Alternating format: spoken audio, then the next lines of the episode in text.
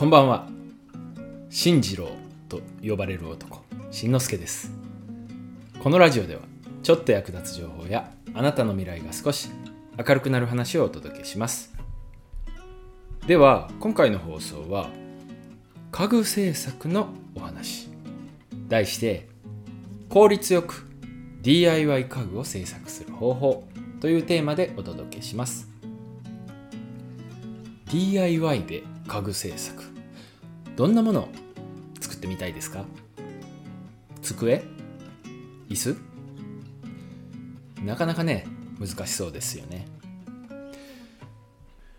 家具の製作といえば中学校の、えー、技術。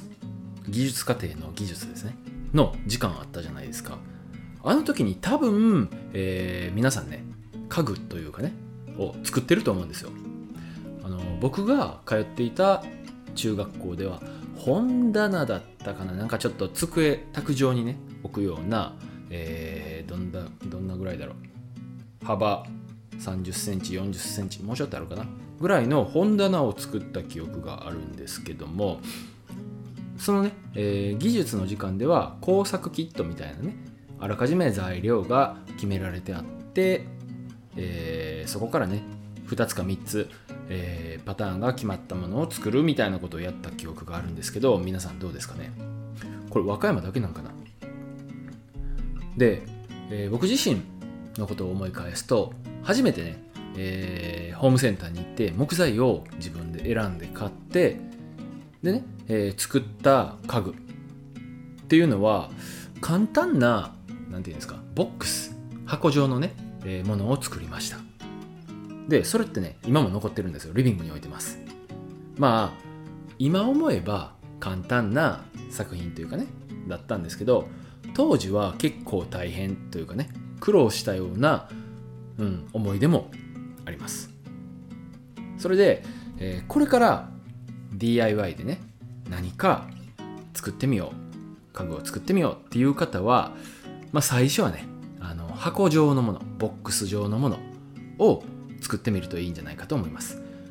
案外難しくてでもその何て言うんですか？DIY の基礎というかね基本というかが分かるのでおすすめです。それで、えー、今日の話、えー、効率よく DIY 家具を制作する方法というねテーマなのでその方法を、えー、先に、ね、お伝えしたいと思います。効率よく作る方法とは？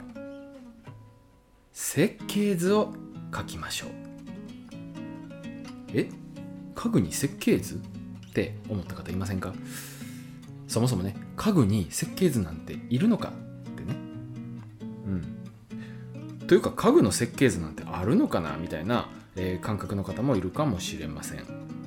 またね、えー、初心者だからね、そもそも設計図なんて書けませんっていうねそういう方もいるかもしれないんですけどもまあね、えー、具体的にちょっと話していくと、あのー、僕自身もねえ家具の設計図なんて知らなかったというかねあんまり考えたこともなかったなっていうのが実際のところです。え、っと自分がね作り出すまではということですね。うん。まあ住宅とか間取り図っていうかな。うん。そういう平面図みたいなね、えー、イメージ設計図っていうとイメージがあったりまたねちょっとね、えー、メカニックというか機械のね設計図みたいなイメージはあったりするんですけどうん、家具の設計図ってあんまりイメージなかったんですよ。で、えー、っと、だから僕も、なんかね、頭で考えて作るみたいなことをやったこともあるんですけども、これね、設計図を作ると何がいいか。頭の中で考えながら作るより間違えないんですね。うん。まあ、確認しながら、えー、っとね、材料を例えば切るとここ25センチでいいのかな？いや26センチ必要なのかなってはたまた24センチなのかな？みたいなねそんなことを考えながらやらなくていいので作業の効率も上がると。うん、でね設計図を書くことで、あのまずは完成が完成形がねイメージできるので、まあ、迷いなくそれからね、えー、もしその完成形のイメージがそもそも欲しいものと違ったら書き直すなんていうこともできますよね。うん、設計図を書くほど、えーと、作業の効率やり直し失敗みたいなね、えー、ことが少なくなるので効率が上がるという話です。なので慣れていない人ほどね設計図を書きましょう。さっきね初心者だからっていう話をしたんですけど初心者ほど書いた方がいいです。おすすめです。じゃあ具体的にどんなものを書けばいいか。別にねそのプロが書くような設計図を、まあ、書けるんであれば書いたらいいんですけど書く必要はまあないかなと。例えばさっき言った箱状のものボックス状のものを作るとしたらそうだな。仕上がりのえー、っとね幅置く場所が決まってあるんであれば仕上がりの幅とか高さまた奥行きうん。こういうものを設計図に書いてあげるといいです。簡単なね四角の図、えーと、数学のね図形みたいなものでいいんで。ですでに入れたいものが決まってるとかいう場合はまあ内側の寸法ですね、えー、内寸って言ったりするんですけどそのねものが収まるように内側の寸法から決めて考えてもいいです。ただねその場合材料の厚みも考慮しないといけないと、うん、で、えー、そうすることでそこの板はこれぐらいあこの大きさが必要だと。側面の板ね側板はこの大きさが必要だと、ね。えー、そういうふうに、えー、パーツパーツのねサイズや数も分かってきます。そうすれば木材をね買ってきて切るときカットするときにもさっき言ったようにあれ何センチで切ったらいいかなみたいな迷いもなくなるので失敗する確率も低くなりますよね。うん、でつまり、えー、さっき言ったね設計図があることによってまあ迷わない失敗しないということで作業に集中ができます。うん、でパーツが切り終わる、うん、そしたらあとはもう組み合わせるだけ組み立てるだけなのでまあまあ簡単に進めることができるかなと。で組み合わせる時組み立てる時の止め方なんかもまあいろいろあるんですけどもまあビスを使う。それからね接着剤をつける。これぐらいがま簡単で強いんじゃないかなということです。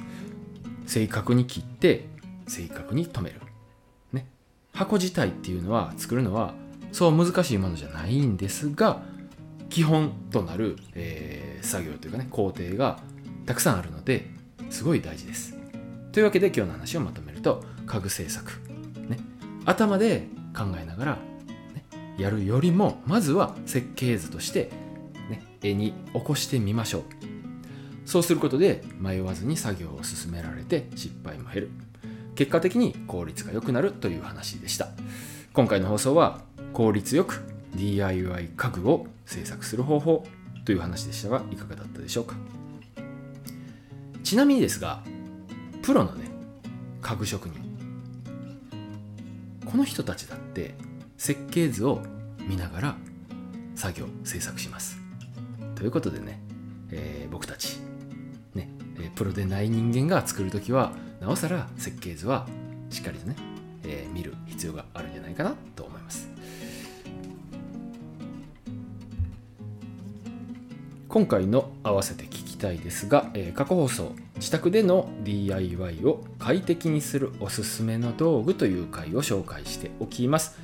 えっとね DIY では様々な道具が必要になるというかあると便利なんですけどその中でもこれがあると DIY はかどるなっていう道具を紹介しています。でね、えー、この他にもあんまりね僕道具についての放送をやってないなーって思ったんでもっとねえー、いろんな道具の話もやっていこうかなって思いました。